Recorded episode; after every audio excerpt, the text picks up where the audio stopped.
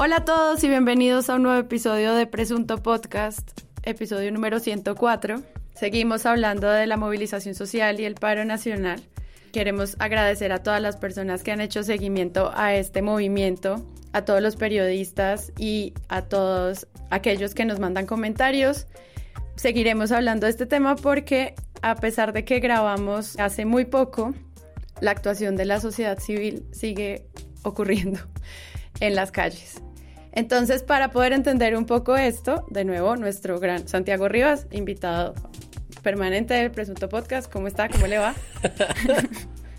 Muy bien, ¿cómo les va? Hola, ¿qué tal? Andrés Páramo, ¿qué Páramo? ¿Cómo está? Gracias por volver. Aclamado la, por la gente, se enloqueció con usted, subió rating apenas llegó. Sí, sí, arriba rating. y quien nos va a guiar la luz en el camino.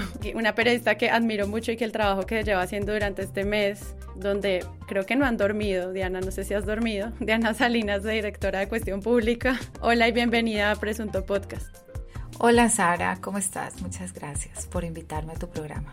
Bueno, yo tengo una inquietud para que desarrollemos durante este episodio y es, nos hemos enfocado mucho en cómo se cubren los manifestantes, la primera línea, a las víctimas, a las familias de las víctimas, qué ocurre con los datos de los desaparecidos, con lo que está denunciando Temblores ORG, qué está pasando allí y hemos visto y hemos tratado de dar los focos sobre esto, que es grave en términos de la participación social y sobre todo la fuerza pública y su violencia homicida. Pero ahora están ocurriendo cosas desde el 28 de mayo donde pues hay civiles que salen a las calles armados. También ocurrió el 9 de mayo en Cali, también ocurrió con el asesinato de Lucas Villa en Pereira. ¿Cómo entendemos esto y los medios cómo pueden mencionar este tema? O sea, tenemos personas colombianas que tienen armas en sus casas y salen a las calles a disparar. Cual sea que sea la razón ideológica, eso implica unos retos informativos que creo que podemos hablar aquí porque pues genera muchas dudas. ¿Esto cómo se menciona? Entonces, hoy hablemos de esto, de eufemismos y de mm, una sociedad polarizada, no sé cómo más decirlo, y además armada eh, y violenta. incluso desde el 9 de mayo, que fue como esta primera vez que ocurrió en Cali, ¿cómo fue ese acercamiento que ustedes vieron y cómo lo cubren? O sea, uno cómo dice, esta gente está en las calles con armas, ¿cómo les decimos? Y tienes razón en plantearlo como un reto, porque digamos que dentro de los ABC del periodismo que uno tenía aprendido, yo creo que es un excelente tema para preguntarnos de nuevo por esta neutralidad, esta objetividad de los, digamos que, que los medios de comunicación están llamados a tener y los periodistas. Sin embargo, yo creo que hablábamos en otro programa con Laila de Vorágine y con otras mujeres periodistas de 070 y las tres coincidíamos en que los nuevos medios y los medios independientes vienen un poco a quebrar eso, ¿no? Como a quebrarlo no porque queramos, sino porque las situaciones presentes y actuales hacen que uno no pueda, digamos, apuntarle a una neutralidad o a una objetividad en estos tiempos y sin caer, por ejemplo, en injusticias o incluso en bucles del tiempo que errores que ya tuvieron otros periodistas y otros medios y que nosotros creemos que al hacer eso se conecta con esas ideas y con esas maneras. Entonces hablemos claramente del, de mayo 9. Cuestión pública le pasó algo bien particular. Resulta que nosotros teníamos a Gerald Bermúdez eh, en Cali y él estuvo en ese punto, él, él llegó a ese punto, llegó después de la balacera, sin embargo, él llegó como en un intermedio. Ya había sucedido los heridos. Él es alguien que trabaja en cuestión pública para dar más contexto a quién es. Es un fotoreportero. Ah, pues en cuestión pública está Claudia Báez con toda esta arquitectura de datos y de la base de datos de víctimas. Están también trabajando muy fuerte Ingrid Ramírez, Edier Buitrago, están Andrea y mucha, mucha gente, Valentina, que está en de community y que está también en unos temas de todo un poco. Así que, bueno, eso somos cuestión pública, David Tarazona y Gerald Bermúdez, a quien le pedimos especialmente que fuera nuestro corresponsal en Cali. Él es un fotoperiodista. Entonces, él llega al punto, él está, está cubriendo como corresponsal, digámoslo así, fotoreportero, y él llega a ese momento y pasa algo bien particular. Y es que Gerald no se encuentra en ese momento con la minga porque la minga se ha desplazado a otro punto y es donde, digamos, ya, ya con la reconstrucción que hicimos, podemos darnos cuenta que allí hubo dos enfrentamientos muy fuertes. Uno en donde van unos, unos civiles, hombres, yo, a mí me gusta llamarle hombres vestidos de civil, porque todavía no sabemos quiénes son exactamente. Entonces vemos a unos hombres vestidos de civil que disparan en un punto que bloquearon ese bloqueo es de estas personas que hicieron con camionetas, distinto al bloqueo que tenían la primera línea y que venían a apoyar los indígenas. Y resulta que estos indígenas iban para ese punto, se encuentran con ese bloqueo de otros ciudadanos. Ahí hay un enfrentamiento verbal, digamos, hay un, hay un maltrato por parte de estas personas a los indígenas y eh, producto de esto los indígenas llaman a la gente que está en Univalle, de ellos, digamos de los indígenas que se estaban quedando en la Universidad del Valle, los llaman y cuando esto, esto empieza a pasar, que ellos vienen, eh, se presenta el primer tiroteo. Y ese primer tiroteo, decir tiroteo es injusto incluso, porque tiroteo es como un enfrentamiento de ambos, ¿no? No, acá había unos civiles que disparaban contra los indígenas y fueron 12 indígenas los que resultaron heridos. Y de allí a raíz de esto, estaban llegando eh, la gente de Univalle y entonces se arma un borolo ahí impresionante y los indígenas furiosísimos salen corriendo detrás de quienes le disparan. Y allí eso, eso, eso es una persecución, ¿no? Una persecución en la ciudad muy fuerte. Y llega un punto, que es esta unidad del castillo, y allí que se intentan entrar, que queman esta camioneta, que la desvalían, que de la rabia y sucede este segundo enfrentamiento en donde eh, los indígenas le cogen el arma al portero del edificio y para evitar que ese portero descargue las balas, uno de los indígenas la dispara al aire para descargarla. Todo eso sucede tan rápido y tan, tan, tan loco que mientras eso está pasando en el interín de estos dos enfrentamientos, llega Gerald y Gerald llega y coge la marcha de las personas vestidas de blanco. Y él se ve como periodista en ese momento que él dice, bueno, aprovechemos para preguntarle a esta gente por qué está marchando, ¿no? Como lo haría cualquier periodista, digámoslo así. Entonces llega y se encuentra con unas personas muy furiosas, muy intolerantes y como justificando lo que ha pasado. Es decir, cuando esta balacera ya se ha dado, estas personas quedaron con el territorio libre, se nota, y marchando, ¿no? Entonces, Gerald le hace las preguntas de rigor, ustedes por qué marchan, y entonces él empieza a increpar a Gerald, como la gente, como, ¿y ustedes por qué creen que no podemos marchar? Y muy agresivo, y él le dice, no, un momentito, yo le estoy haciendo las preguntas, ustedes respondan sin problema, porque aquí nadie está pues como peleando, digámoslo así. Esas personas responden muy furiosas, como diría yo, responden casi siempre los uribistas cuando los periodistas independientes los buscamos y les preguntamos, les damos pues como la palabra. Entonces ahí uno se preguntaría, ¿aguantaba ir y preguntarle a estas personas que de alguna manera representaban esos civiles que estaban, hombres vestidos de civil, disparando? Uno se queda con esas preguntas, ¿no? Porque ahí lo que estaba pasando en ese contexto era que había 12 indígenas heridos y había un ambiente muy fuerte en contra de ellos. El alcalde había salido a decir antes en la mañana que los indígenas se fueran, se devolvieran al Cauca, como quitándoles su lugar posible de actores dentro de estas manifestaciones y bloqueos y se da este tiroteo y al otro día hay un titular horroroso del diario El País de Cali, el periódico El País de Cali, en donde el titular es absolutamente injusto, ¿no? Sale un titular, yo no lo recuerdo literal, pero el titular es más o menos los indígenas agreden a personas, o sea, como a civiles, ¿no? Cuando los baleados habían sido los indígenas, por ejemplo. Entonces, esto es muy fuerte y ellos toman decisiones como las que nos comentaron al otro día o a los dos días y era que se iban de la ciudad. Esto desde el primer momento le generó a cuestión pública un interrogante muy grande de quiénes eran esas personas.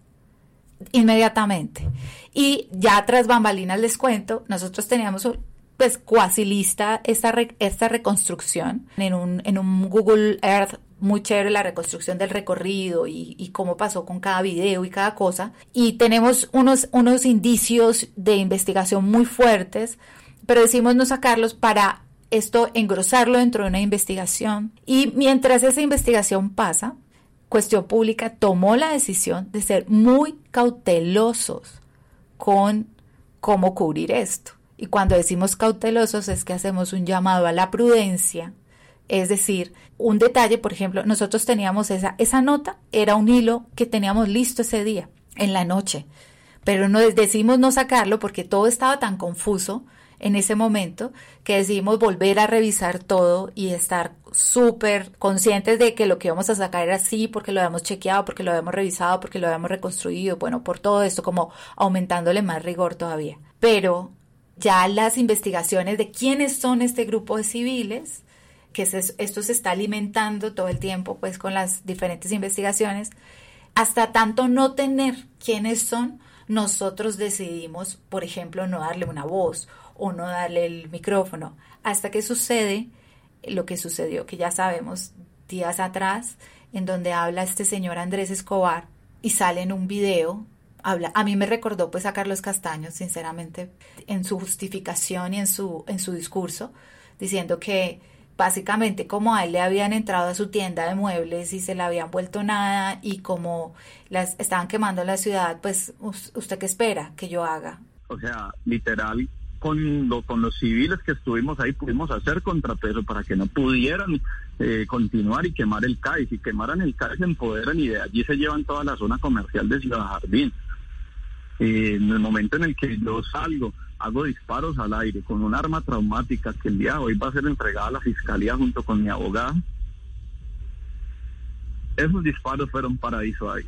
En ningún momento fueron para afectar a ninguna la vida de ninguna persona.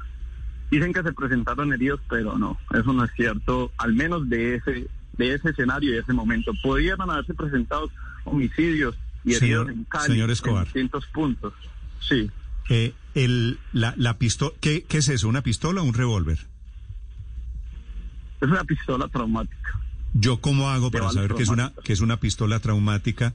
Sí, creo que el color de su pistola es negro, ¿verdad? No, sí, mira, es gris. Lo que pasa es que en la edición de las fotos es muy fácil. Cuando las fotos se ven editadas, las fotos se ve que aplican como un filtro de color, o sea, eh, se tomaron el trabajo de editar la foto eh, para presentarla súper bien a los medios. No, Andrés, Simplemente pero, pero, pero hay videos. Hay, hay videos en vivo, digamos. Es decir, pero lo que le quiero preguntar es, ¿cómo hace la gente? Lo que nosotros hemos notado es que, y aquí cierro con esa idea, perdón que sea tan larga, pero pues es que tengo que explicar cada cosa y, y cada decisión que hemos ido tomando editorial, y es que esta idea de la objetividad se nos pone a prueba y cuando viene este señor, yo, yo, yo me acuerdo que yo veo el video, se lo veo a Jafran, que Jafran es otro fotoreportero que ha hecho unos, un cubrimiento mm, hiperreal, ¿no? Él está en los lugares de manera fehaciente en esos live, es muy fuerte. Y él lo pone y yo me pregunto, ¿por qué puso Jafran esto? ¿Por qué, lo hizo? ¿Por qué compartió ese video en sus redes? Entonces, yo creo que aquí hay que ir con guantes de seda e ir revisando cada cosa. ¿Por qué? Yo allí puse un tweet y es nuestra posición editorial. Colombia es un país, y todos, todos lo sabemos, pues, que ha venido con unos procesos de conflicto armado, de paramilitarismo, en donde los medios y parte de la sociedad civil justificó el actuar armado por parte de civiles, porque es que lo que sucedió en el paramilitarismo fue eso. Se armaron los civiles cansados supuestamente de la guerrilla y terminaron siendo tremendos asesinos, porque es que los oprobios que hicieron de violencia fueron absolutamente eh, fascistas, ¿no? Entonces, con ese contraejemplo que tenemos, una Claudia Gurizati, que en su momento dio una entrevista que yo creo que ha tenido los ratings más altos en el país, con Carlos Castaño, en donde se romantiza además el paramilitarismo, en donde se le da una, a, Ernesto Báez, a un montón de paramilitares que no se nos van de la, de la cabeza en estas, en estas entrevistas y lugares que dio el periodismo, cuando debió ser, a mi modo de ver, esto es una opinión y pues para eso tenemos cuestión pública, para también hacernos los cuestionamientos y, y cubrir como creemos nosotros que, que se hace mejor, digámoslo así, sin esto decir pues que no se puede debatir, pero no podemos nunca más romantizar esto, o sea, nunca más. Entonces, lo que había que hacer a un medio como Blue Radio, que le da la voz y el micrófono a este señor para que diga cuánto siente y piensa, en vez de buscar a las instituciones y al gobierno, que son los que ya sabemos cómo tiene que operar la ley. Es que se hizo a más justicia y paz. O sea, no es que no hayamos pasado pues por ningún proceso en el que no supimos pues qué fue lo que se hizo mal. Entonces, tenemos justicia y paz. Bueno, ustedes van a decir, ay, justicia y paz no sirvió para nada. Bueno, no sé si no sirvió para nada, pero por lo menos tuvimos un proceso de justicia transicional y en donde magistrados y jueces sabemos y nos encargamos también de decirle a toda una ciudadanía y a una sociedad, mire, disculpas porque es que mientras ustedes los estaban masacrando, nosotros no hicimos nada. ¿no? O, en fin, los procesos de justicia que aquí se, han surtido con sus audiencias, con sus buscando en fosas comunes a los familiares y encontrándolos y demás. Y entonces pasar por todos estos procesos como para que veamos imágenes a través de redes sociales en donde hay ciudadanos vestidos de civil disparándole a las personas, pero es que no sucedió una vez. Sucedió el 7 de mayo, en la madrugada del 7 al 8 de mayo, sucedió en el barrio La Luna. Yo me comuniqué directamente con la red de derechos humanos. La red de derechos humanos, ahí estaba la comisión de la ONU y se tuvo que retirar por falta de garantías porque estos ciudadanos no respetaban nada, ni siquiera la misión médica. La misión médica se tuvo que retirar esa madrugada del punto a unas 10 cuadras porque les estaban disparando directamente estos ciudadanos. ¿Qué hizo la institucionalidad del gobierno? Nada. Ahí fueron los indígenas en donde atraparon a una de las personas y los entregaron a la policía. Ese ha venido siendo el comportamiento ciudadano. Es decir, le hemos dejado a la ciudadanía la responsabilidad de la violencia y a los manifestantes. Entonces, lo que ha venido sucediendo es que la ciudadanía, primera línea y otras personas han venido cogiendo estos infiltrados, pasándoselos a la policía para que los judicialice.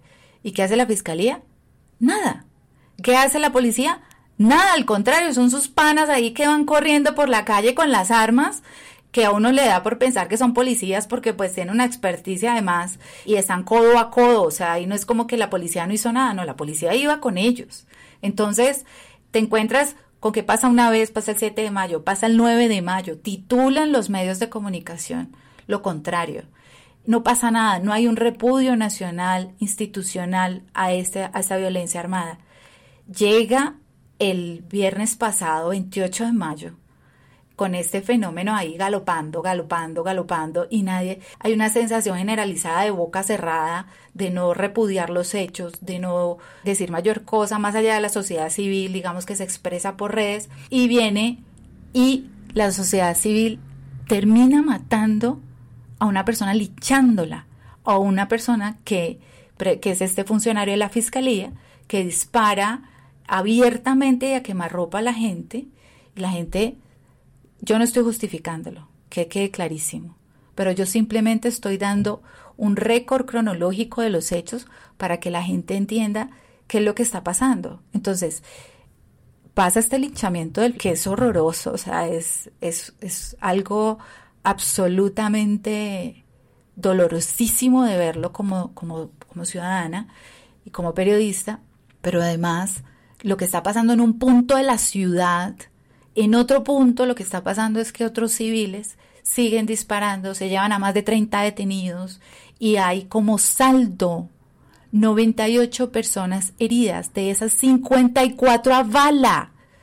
O sea, Sara, Santiago, Andrés, díganme ustedes cómo es posible que después de estos hechos Blue Radio salga a darle el micrófono a uno de estos actores, por favor. El militarismo es un gesto de una persona que apoya a las instituciones, apoya, a la fuerza pública y estaba allí para defender su comuna estaba allí para defender su integridad física, para defender su propiedad, para defender su empresa que tanto trabajo le ha costado construir.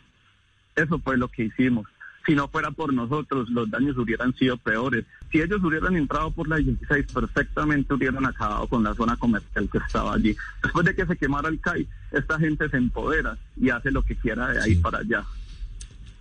Andrés, esa misma justificación, y se lo digo con respeto, fue la que utilizaron en su momento los paramilitares para, en teoría, apoyar al Estado y en teoría defenderse de la guerrilla ante la debilidad en su momento de las instituciones. Esto es lo que había que hacer. Yo no digo que nunca se lo tengan que dar, ni nunca se le tenga que dar la palabra a ese señor, porque pues finalmente el periodismo es, es libertad de expresión. Nadie, pues unos no que puedan hablar y otros no. Pero en este punto de nivel de letalidad que hay en este punto de nivel de violencia, lo que había que hacer como medio de comunicación no era coger a este señor Andrés Escobar y darle un micrófono. Era buscar al presidente porque a Blue le responde el presidente y le responde en entrevista. Eso no pasa con cuestión pública, eso no pasa con Noticias Uno, eso no pasa con ninguno de los medios independientes. Era coger y decir, mire, este señor ya aparece hablando y tiene un discurso paramilitar, porque su discurso es paramilitar, pues no, aquí esto, yo no me voy a bajar de ahí porque lo es, no me lo estoy inventando, está justificando la violencia. Y resulta que tenemos micrófonos abiertos para este señor y el presidente no se expresa, la fiscalía no se expresa.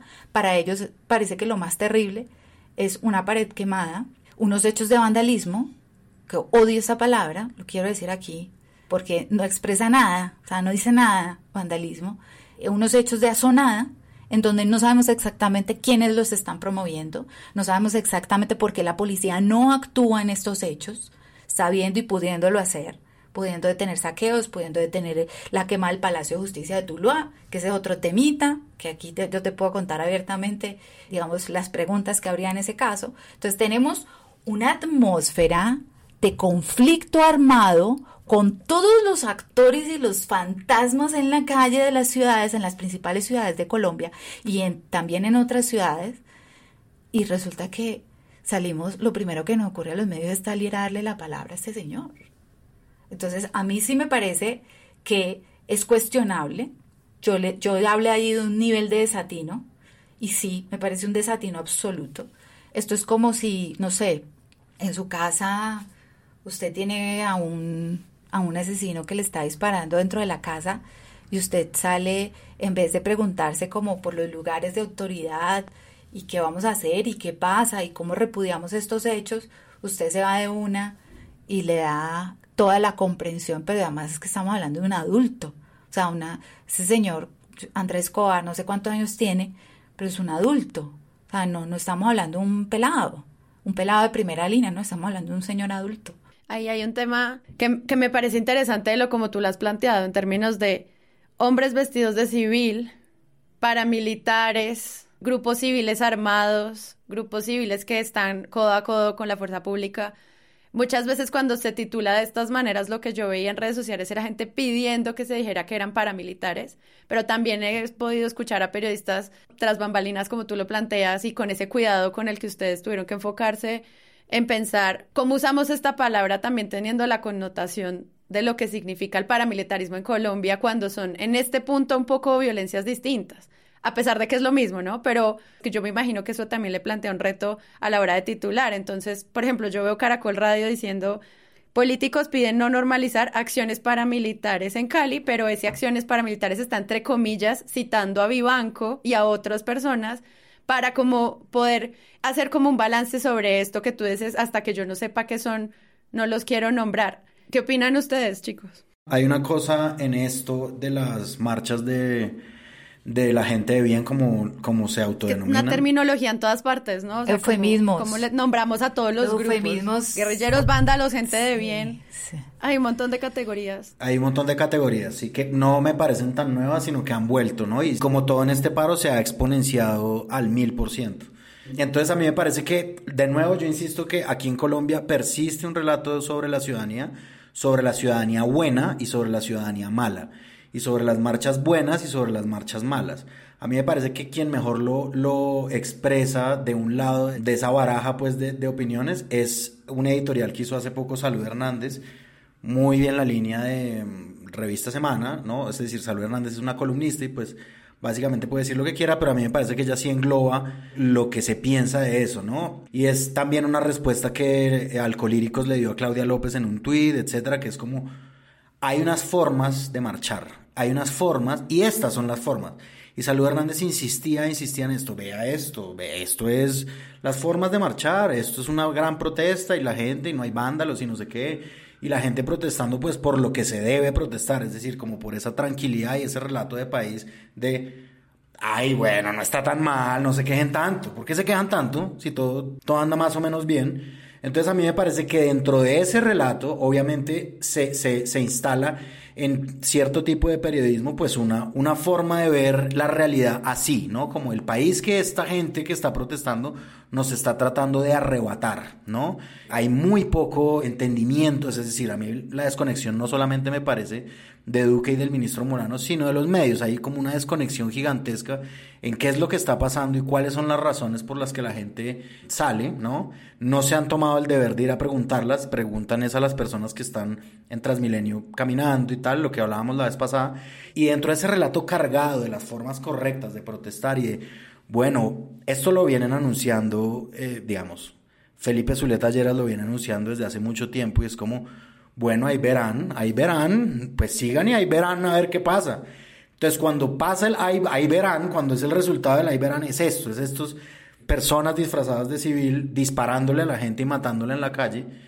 Y a mí me parece que el resultado lógico de, de eso, de ese mecanismo de pensamiento, es finalmente decir, bueno, algo tienen por decir, ¿no? Que es lo mismo que pasaba con Carlos Castaño en esa época, que es ese relato del enemigo y de la persona que se mamó del enemigo y salió a dar bala, entonces entrevistémoslo y riámonos con él un rato. O sea, a mí me parece muy distinto el tratamiento que le dan que le dio el mismo Néstor Morales a, los indígenas que tumbaron eh, esta estatua de Belalcázar. Es muy confrontacional, es muy... Eh, y a esto. Entonces, la neutralidad, lo que les gusta no es la neutralidad, me parece, a estos medios, lo que les gusta es su neutralidad, ¿no? Como veamos esta cara de la moneda hay, un tema ahí que quisiera mencionar de la marcha, como que me, que me parece interesante en términos de como recibimiento de, la, de los medios. Y yo veía gente que estaba marchando, que estaban muy molestos con el cubrimiento que recibieron de Caracol porque alguien les tituló Marcha de la Paz. Que nosotros también habíamos hablado en el concierto del 8 de diciembre y nos dijimos, esto no es una marcha de la paz, la gente en el paro, titulen bien, y luego yo veo el mismo reclamo y es como, esto no es una marcha por la paz, es una marcha de apoyo a la fuerza pública. Y yo decía, wow, o sea, esto te molesta en términos de cubrimiento al respecto de si se cubrió bien o no la marcha desde los intereses de quienes estaban marchando y me pareció, porque yo creí que lo que iba a pasar era una validación completa de lo que los medios iban a decir y tampoco. Pues es que, es que finalmente lo que pasa es que Andrés Escobar tiene una cara y tiene un tatuaje, ¿no? Él tiene una cara, tan tiene una cara que él no siente miedo y, y, se graba a sí mismo. Es decir, tan es así que, que Néstor Morales abre la entrevista diciéndole, eh, lo vimos, ¿no? Con el, con el tatuaje. en el video parece un poquito Rambo, ¿no? Usted de camiseta. Sí, sí, señor. Eh, el, el tatuaje, el tatuaje creo que es en el brazo derecho y por ese tatuaje es que fácilmente lo identifican. Disparando contra los manifestantes, contra la gente de los bloqueos. ¿Cuál es la historia? como a qué horas estamos hablando en estos términos, eh, o sea, yo no sé si es que él pretendía burlarse o, estaba siendo condescendiente o lo estaba admirando por ser manga o lo está, o sea, yo no entendía muy bien, pero el man empieza haciendo esa referencia y ahí queda ya completamente porque es como, pues primero porque Rambo es un héroe, segundo porque, no, no sé, decir, me parece que era absolutamente gratuito que estuviera diciendo eso. Entonces, pues los términos en los cuales se habla me parece que son muy dicientes y yo quiero volver a mi vieja confiable y es que esto es racismo. Es, eso, eso que eso es racismo, eso no es otra cosa. Porque detrás del clasismo colombiano, que ahora hace distinciones entre mestizos blancos pobres y mestizos blancos ricos, lo único que hay es racismo. Y es un racismo que está dentro de las raíces y los cimientos de la historia caleña y que si estuviéramos en paro en Cartagena estaríamos un poco exactamente en las mismas. Esas divisiones terminan por salir porque este esta situación de urgencia lo que está haciendo es horadar muy hondo en el fondo de lo, de lo que todos nosotros somos. Y, y hay un clasismo generalizado que muchas veces no se nota o que no se notó durante mucho tiempo porque los únicos medios que nosotros veíamos y oíamos eran esos, ¿no? Aquí, por ejemplo, estamos viendo ustedes un reportaje de Publimetro, por ejemplo, ¿no? Entonces, Andrés Escobar tiene amigos influencers, tiene una foto con su misma musculosa buscapleitos con la que literalmente se fue no a buscar pleitos sino a buscar resolverlo antes de que se diera, es decir, con una pistola, pero con una raqueta de tenis. ¿Ah? Pero Santiago, ahí volvemos con un eufemismo. Estamos en una marcha y este señor sale con un arma y dispara, ¿a qué sale, Santiago? No, a matar gente, por eso pues claro, hay que decirlo. es porque el esqueleto se llama buscapleitos, ¿no? Pero no, yo simplemente una anotación por como, por, porque me gusta mucho que le digan buscapleitos a lo que aquí los rolos llamamos el esqueleto. Pero, pero, pero pues esqueletos sí tiene este señor en el closet todos. Pues porque, si no, el tipo, perdón, el tipo sale a cometer homicidio y si no mata a nadie, intento de homicidio por supuesto. Y yo aquí quiero decir algo, y aquí quiero decir algo con este eufemismo que va acá del empresario. Los medios van titulando sin saber absolutamente nada de quién es Andrés Escobar. Y entonces que porque él dijo que era empresario, entonces tenemos que creerle que el señor es un empresario de muebles. Por favor, un mínimo chequeo. De verdad es empresario, cuál es su empresa. esas, así como así como se le va y se le pregunta Ah, y, quiero decir algo ahí con, lo, con, la hipótesis de Santiago, que, con la cual estoy de acuerdo. Así como uno va, cuando alguien lo ha matado, uno tiene que hacer las preguntas incómodas. Uno tiene que preguntar, ¿y quién era su hijo? ¿Y qué hacía? ¿Y en qué trabaja? No, aquí basta con que el empresario diga que es empresario y ya.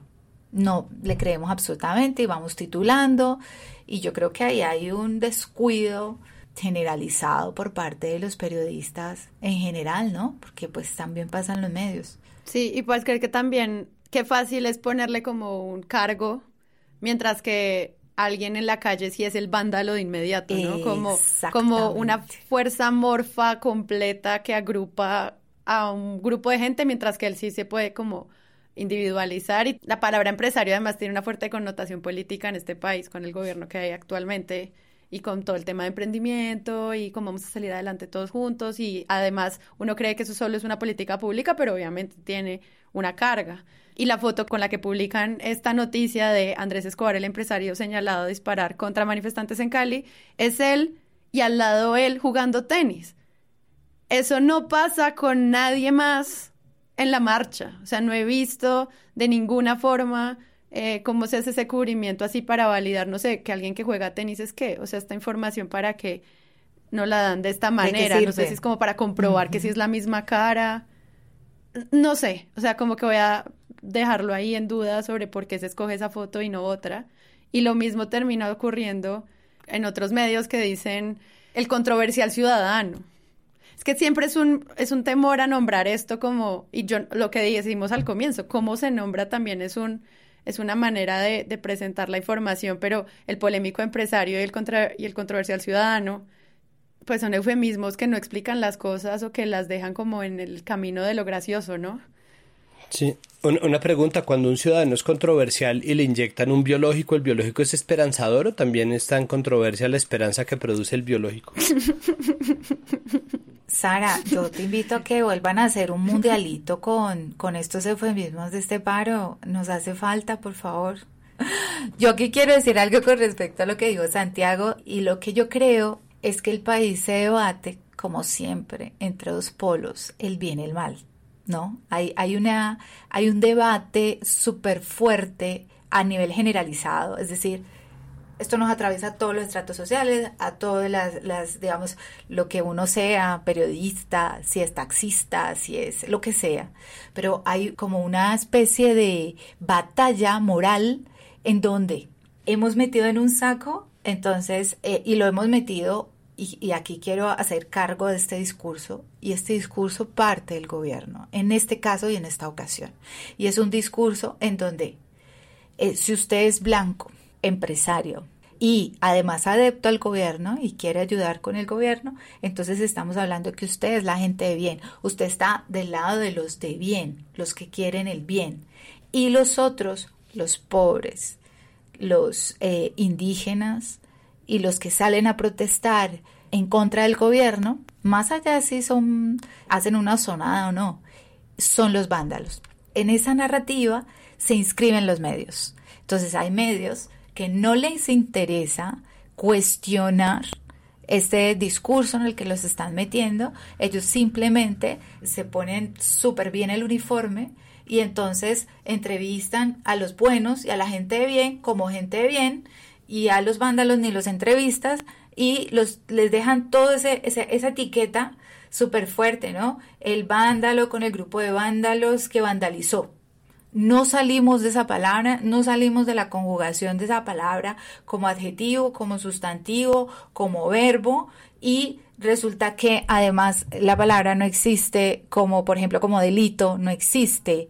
Vándalo es un adjetivo, no es un sustantivo. Entonces, digamos que se debate Colombia un poco. Entonces, ¿qué pasa? Que estos señalados como los vándalos vienen a cuestionarle este discurso moralista y le dice, así, tan gente de bien, que salís con armas a matar y que te banca, o sea, que frente al asesinato de las personas no decís nada y te estás bancando, bancando en el sentido de aguantando y no diciendo nada y permitiendo que maten a la gente y para vos está bien porque algo debió haber hecho, ¿sí? Entonces, estos vienen a criticarle y estos, los, la gente de bien, le critica a los vándalos, pero ¿cómo así? ¿Usted cómo va a permitir que eh, le quemaron el negocio a la gente, quemaron el Palacio de Justicia, bueno, una serie de hechos que si bien son repudiables, porque son repudiables, no son hechos fatales, ¿sí? O sea, no, no como lo que el grueso de la sociedad media es lo que un poco lo que está pidiendo a gritos ayuda es, mire, eso por un lado, los asesinatos y por otro, los bloqueos. Los bloqueos es un tema muy interesante porque tiene muchos matices y hay muchos bloqueos distintos. Entonces, nada, es, es, muy complejo, es muy complejo, pero yo creo que si va por ese lado. Entonces nos ponen en una discusión racista, clasista, en donde la gente de bien, coincidencialmente es blanca, tiene plata y tiene el poder del Estado a su favor. Y los que no, los que tienen de alguna manera motivos para salir a protestar, para estar en contra de un gobierno, para, en fin, rechazar tantas cosas, eh, es la gente, qué casualidad, pobre. Yo quiero ahí decir dos cosas. yo, ya no puedo enumerar cosas sin pensar en Ariel. Deja de hacerle publicidad a Ariel Ávila todos los episodios de Presunto Dos cosas, porque esto es simplemente una maña porque yo trabajo todos los viernes con Ariel. Eh, dos cosas. dos cosas, Santiago. Eh, lo primero es vándalos para ¿no? abrir el sanalejo y hablar de sacar un glosario. Yo no sé si alguna vez hicimos el glosario de vándalos, los vándalos eran una tribu bárbara de las que asoló e invadió el imperio romano en su deceso.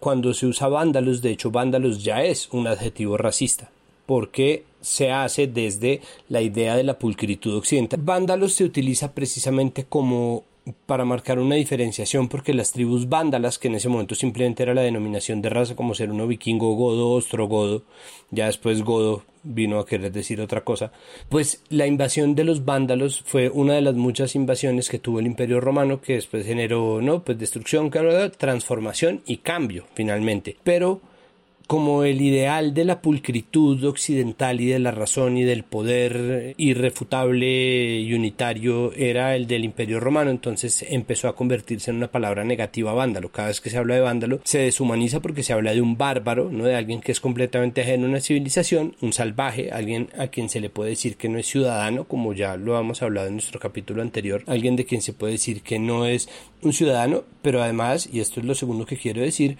eso permea toda nuestra vida. Es que nosotros no nos hemos dado cuenta, pero, o bueno, sí nos hemos dado cuenta, pero nos damos cuenta como de manera asincrónica. Entonces, en este momento estamos viviendo esto, pero eso que se está diciendo de las personas que se están manifestando es exactamente lo mismo que se dice en una oficina cuando alguien protesta por algo, ¿no? Entonces, yo recuerdo cuando yo trabajaba en el colegio de profesor, o sea, hace 19 años, 18 años, abrieron la oficina de gestión de calidad entonces la Oficina de Gestión de Calidad se abrió sobre el siguiente principio. Es importante que nosotros podamos corregir nuestros procesos para poder lograr una mayor calidad, pero sobre todo porque hablar en los pasillos es de muy mal gusto. ¿no? La idea es que ustedes nos digan qué es lo que les moleste y nosotros vemos qué es que hacemos. Entonces la idea de la queja, la idea de la crítica, la idea del gadejo, ¿no? Se traslada desde no me gusta el almuerzo en el colegio en el que trabajo o como pasaba en mi colegio, ojalá no siga pasando, en ese momento un padre de familia se quejó porque le hicieron tomar tinto en las tazas de los profesores, entonces el colegio en vez de decirle como por favor madure señor, decidió sacar unas tazas que no podían tocar los profesores y solamente podían tocar los papás, porque clasismo.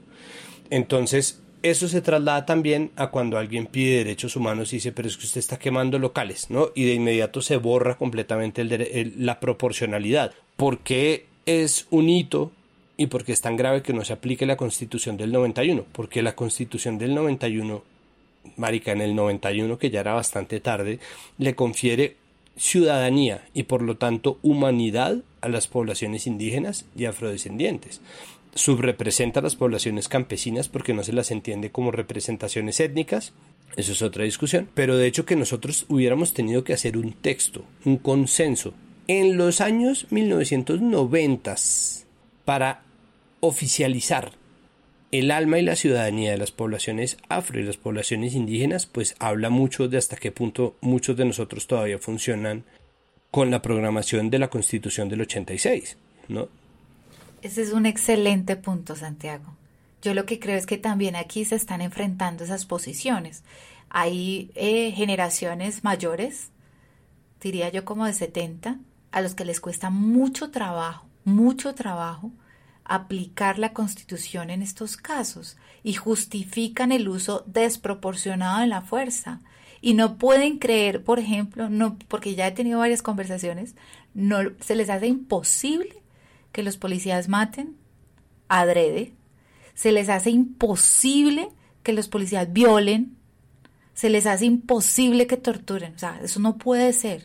De pronto una manzana podría, pero no, no, yo no, yo me niego a creer, esas son las frases que he escuchado. Entonces yo creo que también hay una generación enfrentadísima a, a tener que reconocer la constitución y por supuesto pues este gobierno que sabemos que es un gobierno que detesta la constitución del 91 justamente por el reconocimiento a estas otras poblaciones que también somos, que tienen derecho y que se han acostumbrado a sangre y fuego a tener lo que tienen. Y además que eso es súper incoherente porque si tú quieres defender a la, a la institución y decir esto funciona, lo que pasa es que hay una gente que hay que investigar y demás, y luego alabas el hecho de que fue insuficiente y la sociedad civil se tuvo que armar para tomar, digamos, como la justicia en sus propias manos estás en ese momento demostrando que la institución que tanto defiendes no funciona. Entonces ahí hay como un balance incoherente que a mí me parece que siempre pasa, por ejemplo, con las portadas de semana donde se habla de él detrás de la toma de Cali. Me estás diciendo en tu portada que la fuerza pública no sirve, que la inteligencia militar no sirve. O sea, me lo estás diciendo sin querer. Obviamente estás hablando de los vándalos y las calles pintadas y etcétera, pero al mismo tiempo, sin darse cuenta, está siendo incoherente el discurso que valida el poder de una institución que no comete errores. Entonces, ahí creo que hay unos balances que pues tienen que poner a prueba a los periodistas que también quieren titular de esta manera, porque pues de una forma al atacar un lado están deslegitimando el otro. Y eso siento que en términos de posición editorial los pone en una posición muy extraña. Ahí se instala una cosa de lo que estaban diciendo de, de la añoranza a la anterior constitución y el repudio a esta constitución. Sí se puede ver como unas, unas, unas nuevas peticiones de que la radicalización de lo que está sucediendo opere, ¿no? Y que esto sea aún más radical, como recuperemos el orden. Y para eso hay instrumentos como el estado de conmoción interior, la militarización de las ciudades, ¿no? Y a mí me parece que eso juega muy de la mano con este experimento social que quisieron y mantienen en Cali todavía de a ver qué pasa, ¿no? Es decir, como que, claro, hay, hay este, esta escena del toque de queda y, la gente, y, y unas personas metiéndose a las unidades residenciales en Cali y es como mandemos al ejército, ¿no? Es decir, como lo más, que es como el, el, el contrario de lo que venía diciendo Sara, como, bueno, si están en toque de queda y la policía opera en toda la ciudad y no hay nadie, ¿por qué hay ladrones entrándose a las unidades residenciales? O sea, escogieron el peor día, pues, y lo lograron. En vez de instalarse como esa pequeña duda, es como, no, juguemos a radicalizar más, ¿no? Si, si, si hay un problema eh, inventémonos esta realidad y radicalicemos, porque si hay gente que avala esos discursos, pues por montones, que les parece que Duque no ha sido lo suficientemente fuerte, que aquí falta, sí, como el caos que quiere sembrar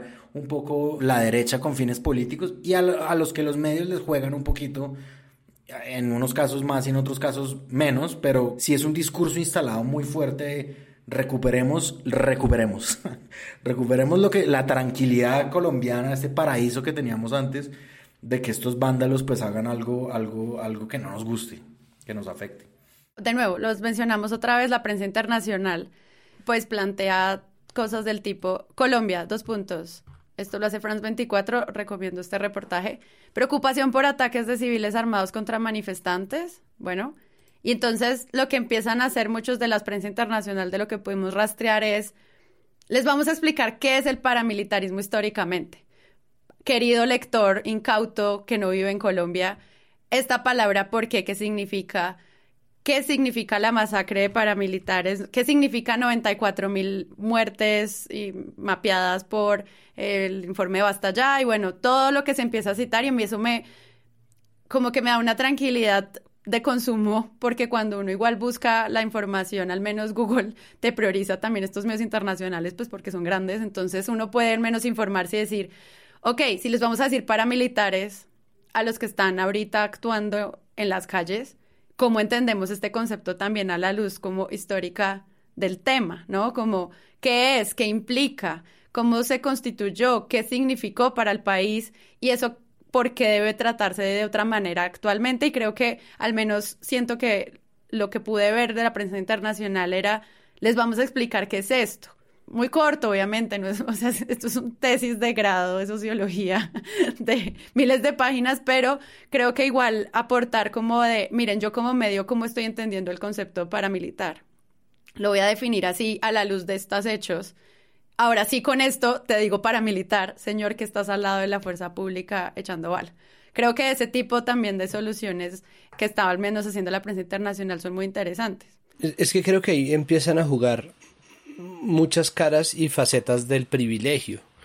¿No? Es decir, de hecho, cuando los medios llaman a recuperar el orden, tenemos también que entender que se trata de gente que está hablando desde un privilegio gigantesco. Para empezar, el privilegio de tener empleo en un país de desempleados y empleados informales.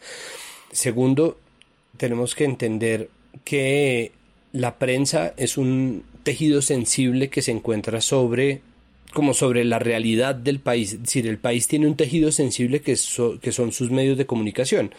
Y por eso es que nosotros, o sea, yo no, yo no creo que haya al comienzo malas intenciones. No creo que la maldad está en perpetuar ese tipo de cosas, pero cuando digamos, cuando estamos tranquilos, los medios y la noticia busca la intranquilidad, ¿no? En las, en las escuelas de periodismo les enseñan que la noticia no es que un perro muerda a un niño, sino que un niño muerda a un perro. Entonces, no, así como no existe una alarma de todo está bien, las alarmas de todo está mal suenan muy duro.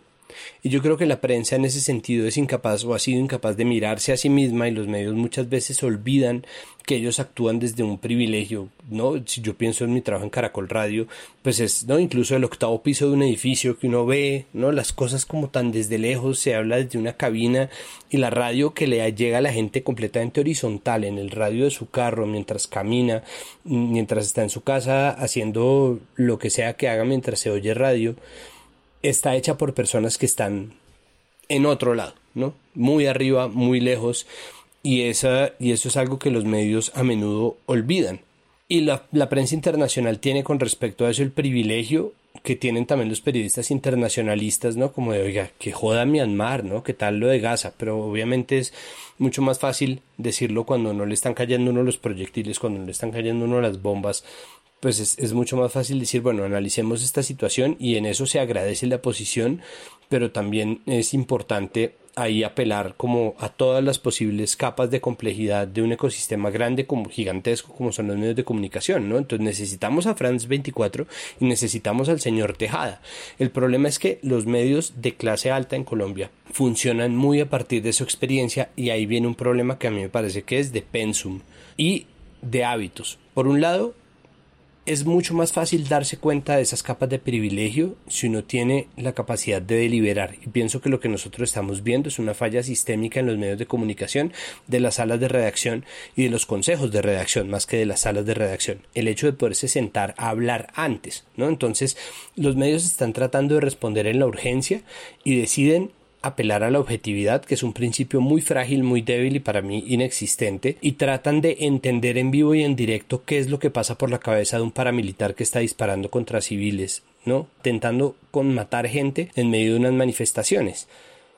Y el error está en tratar de entenderlo en vivo y en directo. Entonces, entender no me parece que esté mal, pero me parece que es algo que ellos deberían hacer antes de salir a abrir sus jetas, ¿no? Ellos no tendrían por qué salir a las 5 de la mañana a decir, no, a tener esta discusión. Muchas de esas discusiones deberían tenerse antes y decir como, bueno, ¿por qué una persona, no, no puede que sea en el fuero interno, pero está bien que se discuta, ¿por qué una persona saldría a disparar contra la gente en una manifestación? No para justificarlo, pero para entender desde dónde se para. Y ahí es donde empiezan a jugar las fallas del pensum. Y es, a los periodistas no se les está dando una clase que debería ser una materia de al menos tres semestres de historia de Colombia, y no se les está dando clase de democracia, y si se les da, la están desperdiciando miserablemente, porque es que el principio de proporcionalidad está en la Constitución. ¿no? Porque es que la Carta de Derechos Fundamentales es el primer capítulo de la Constitución, no tienen que leérsela completa. Con que se lean el primer capítulo, ya saben muy bien cuáles son las prioridades de un Estado, del Estado cuyas instituciones dicen defender.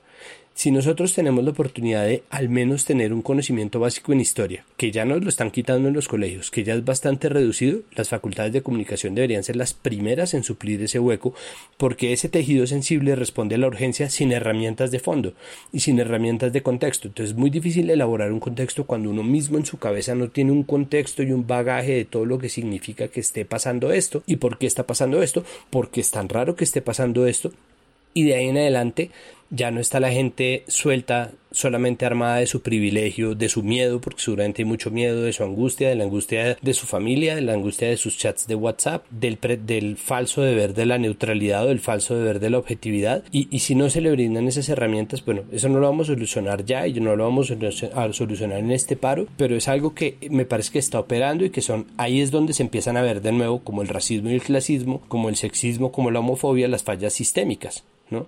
La manera en que se cubre precisamente a, quienes son más débiles, a quienes están más vulnerables, es precisamente la razón de ser tanto de la democracia, que debería funcionar para sus ciudadanos más débiles, como de los medios que finalmente son un retrato y un termómetro de la democracia. Sí, no, yo coincido con, con, Santiago en que, claro, hay unas fallas sistémicas, eso es, eso es clarísimo. Sin embargo, a estas alturas, un país que ha pasado todos estos conflictos, paramilitarismo, guerrilla, acaba de firmar una paz que nos la están haciendo trizas. ¿Y quién es Néstor Morales?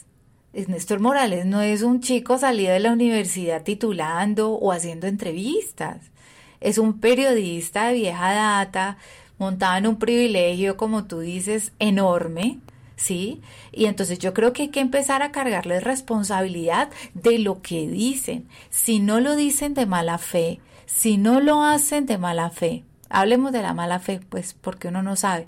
Pero si no es así, es de un grave responsabilidad, Santiago. Incendian y atizan el fuego de la violencia. Lo mismo de Vicky Dávila. Es que, ¿quién es Vicky Dávila? Es una señora curtida en el periodismo.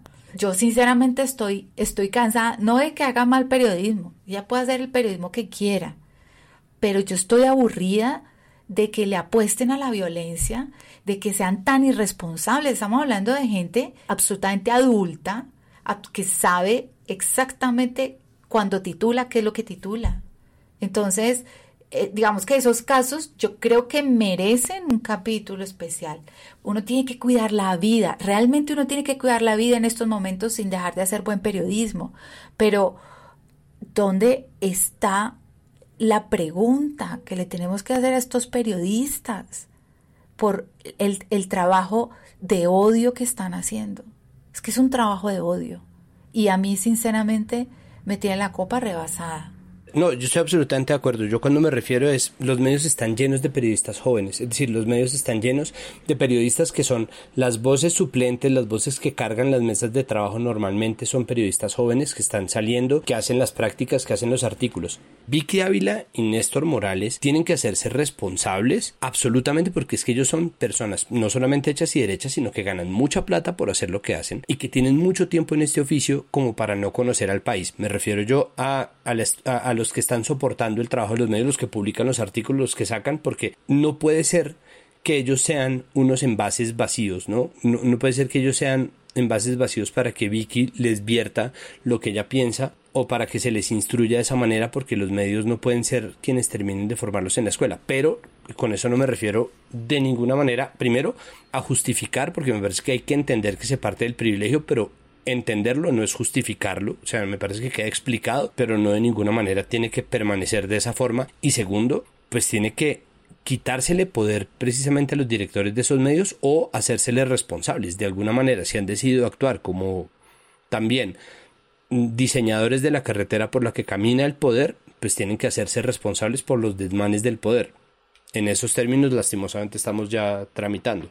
Sí, yo iba a poner un ejemplo que puse el, pasado, que es que me parece muy grave, y es el de Alvarado, el fotógrafo de las protestas estas contra semana. Es decir, cuando ponen un tweet que dice el fotógrafo participó de esta violencia, pues el fotógrafo participó tomando fotos, que es una forma muy, muy, pues muy ya eh, descarada de decir que él estaba participando en la, en la manifestación. Y cuando en el interior de un artículo citan al espectador como un medio, ahí lo citan como relacionándolo con Santri, si no estoy mal. Mejor dicho, ellos saben a dónde apuntan con eso, ¿sí? Y, y, eso es muy grave que pase. O sea, e, esa responsabilidad sí que les pese porque ellos saben a dónde apuntan con eso, ¿no? Sí, pues es que, bueno, ahora nos queda ver cómo va a ser el cubrimiento de la fiscalía citando a este señor Andrés Escobar por todo lo que vimos y que pasa y pues eso también obvio cambia la narrativa de los medios frente a él porque pues ya la fiscalía lo llama, pero también es ver también cómo se le da voz al ministro de Justicia hablando de el fantasma internacional que causa riñas entre la gente. Eso es otra forma. Y ahorita también pues tenemos el reto de ver cómo vamos a seguir avanzando en estos temas tan difíciles. La CIDH, ¿cómo va a ser eso? La, la CIDH. Va a estar buenísimo también. Pues admiro mucho el trabajo que están haciendo todos los periodistas los fotoperiodistas y videógrafos también lanzaron una carta porque se les está atacando muchísimo, no se puede hacer el trabajo de fotógrafos, la violencia contra la prensa es terrible. Yo siento que esto está a unos niveles fuera de control. Vemos múltiples videos de ciudadanos diciendo acá hay prensa, no nos disparen. Y eso pues frustra mucho también la manera en la que atendemos esto. Y pues también está el siguiente camino que es de qué forma vamos a entender las conversaciones que se están dando en círculos mucho más cerrados de la derecha y la ultraderecha que están ya ni siquiera validando y apoyando la presidencia actual. Muchos temas para cubrir, muy difíciles. Seguimos en Presunto Podcast, ojalá cada semana. Muchas gracias Diana por venir y por hacer el trabajo.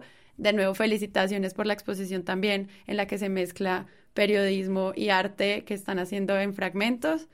Y de nuevo, pues esperamos que puedas estar acá mucho más seguido contándonos cómo está detrás de cámaras de lo que están viviendo. Y pues tú también, Caleña, debe ser muy doloroso siempre hacer este trabajo. Así es. Muchas gracias, Sara, por tu invitación. Siempre es bueno hablar de esto. Uno no lo habla, ¿no? Uno va trabajando y uno no lo habla, pero es muy bueno, es bueno. Y debatirlo también. Me parece súper interesante también escucharlos a ustedes. Bueno, muchísimas gracias y también reitero, muchas gracias Diana, ese trabajo de cuestión pública está una maravilla.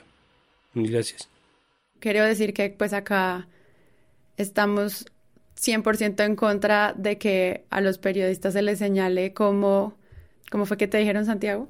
Uy, sí. Que no le dijeron, sí, que no le dijeron. ¿Cuál de todas? ¿Cuál, cuál de todas? ¿Por dónde empezó esto? Como simplemente, o sea, estamos en contra de toda esta violencia porque son así personas eh, Santiago, si quieres cuenta un per chiquito qué fue lo que pasó. Chiquito. Todo, todo empezó cuando tenía 15 años.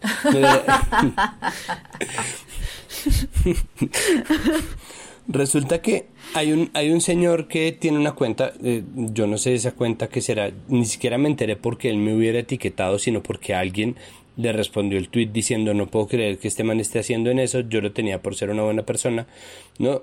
Y yo como, yo también me tenía por, a ver, entonces empecé entré a ver qué era lo que estaba pasando y era una foto mía, un pantallazo del programa de ayer del lunes, estamos grabando un martes, querida audiencia, y decía, este es el periodista que defiende a los vándalos que masacran policías, ¿no? Y me puse, en, entonces me puse a buscar y tenía cuatro tweets o varios, ¿no? Entonces tenía al principio uno como de este es el periodista cerdo que defiende a los terroristas de primera línea que masacran y asesinan policías. Mm, y después tiene otro que inevitablemente me hizo reír que decía que yo soy defensor de Al Qaeda. y eh, ven, el problema para mí está y lo que me despertó la alarma pues fue el cuento de masacrar y asesinar policías porque es que volviendo al principio de proporcionalidad, se me está acusando de defender a quienes masacran gente que A no está siendo masacrada, pero B tiene armas de fuego, que C está disparando contra la gente. Entonces fue como... Y siguiendo los consejos de nuestros queridos Jonathan Bock y Pedro Vaca, pues yo decidí armar un verguero de la época de lo del cuento de Vieri y me dijeron, mire, cuando usted reciba una cualquier un señalamiento injurioso que pueda derivar en una amenaza, es que haga ruido. Y fue como de inmediato, entonces me puse a ver y pues bueno, había de todo, ¿no? Respuestas como de, este señor sería objetivo militar en la época de Carlos Castaño, lástima. Es como, ok, sí, de ese nivel. Entonces, pues nada, ya lo denuncié y, y desde entonces me he hecho famoso y ese ha sido mi martes. Ay, Santiago, yo por ahí lo vi, no, no, no, no he tenido tiempo como de revisar con atención lo siento mucho y estoy de acuerdo con hacer el ruido porque uno no puede desestimar nada de esto que está sucediendo, nada. Nada. No, y, a todos los periodistas que nos estén oyendo y a todos los que están abriendo sus medios en el paro y a todos los que están tratando de entender cómo funciona esto de la libertad de prensa, hay que hacer ruido sobre los ataques a la prensa y los señalamientos porque son muy peligrosos. Vivimos en un país donde la gente sale con armas a la calle. Páramo, muchas gracias por venir hoy. No, no, no, muchas gracias a ustedes. Sí, hay que rodear obviamente a Santiago por el trabajo que ha venido haciendo y, ante esto lo mejor es la visibilidad, sin duda. Y sí, yo no sé si yo le he agradecido a Diana antes, pero gran trabajo el de cuestión pública, verdad, impresionante. Ay, a todos muchas gracias. Es un equipo gigante que está, como dijo Sara, sin dormir y muy comprometido con con hacer periodismo en este momento. Que es otro tema que queremos hablar pronto, algún día cuando nos dé el tiempo, y es cómo cuidamos la salud mental de nuestros periodistas también en este trabajo. Eh, y bueno, yo soy Sara. Gracias por, por escuchar. Hasta pronto.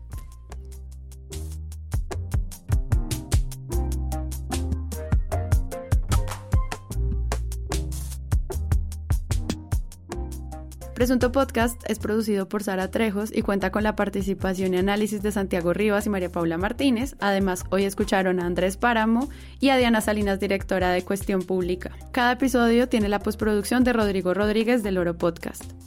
En esta ocasión contamos con la ayuda de nuestra comunidad, que se vincula a través del servidor de Discord, un lugar en el que agrupamos conversaciones sobre buen periodismo y titulastres, y también gracias al apoyo de los Patreons, que nos hacen ser más sostenibles cada día y hacen que este proyecto crezca y se mantenga en el tiempo. Presunto se produce en Sillón Estudios. A ustedes muchas gracias por escuchar. Y de nuevo, si quieren apoyar este podcast, compártanlo. Es la mejor forma de crecer.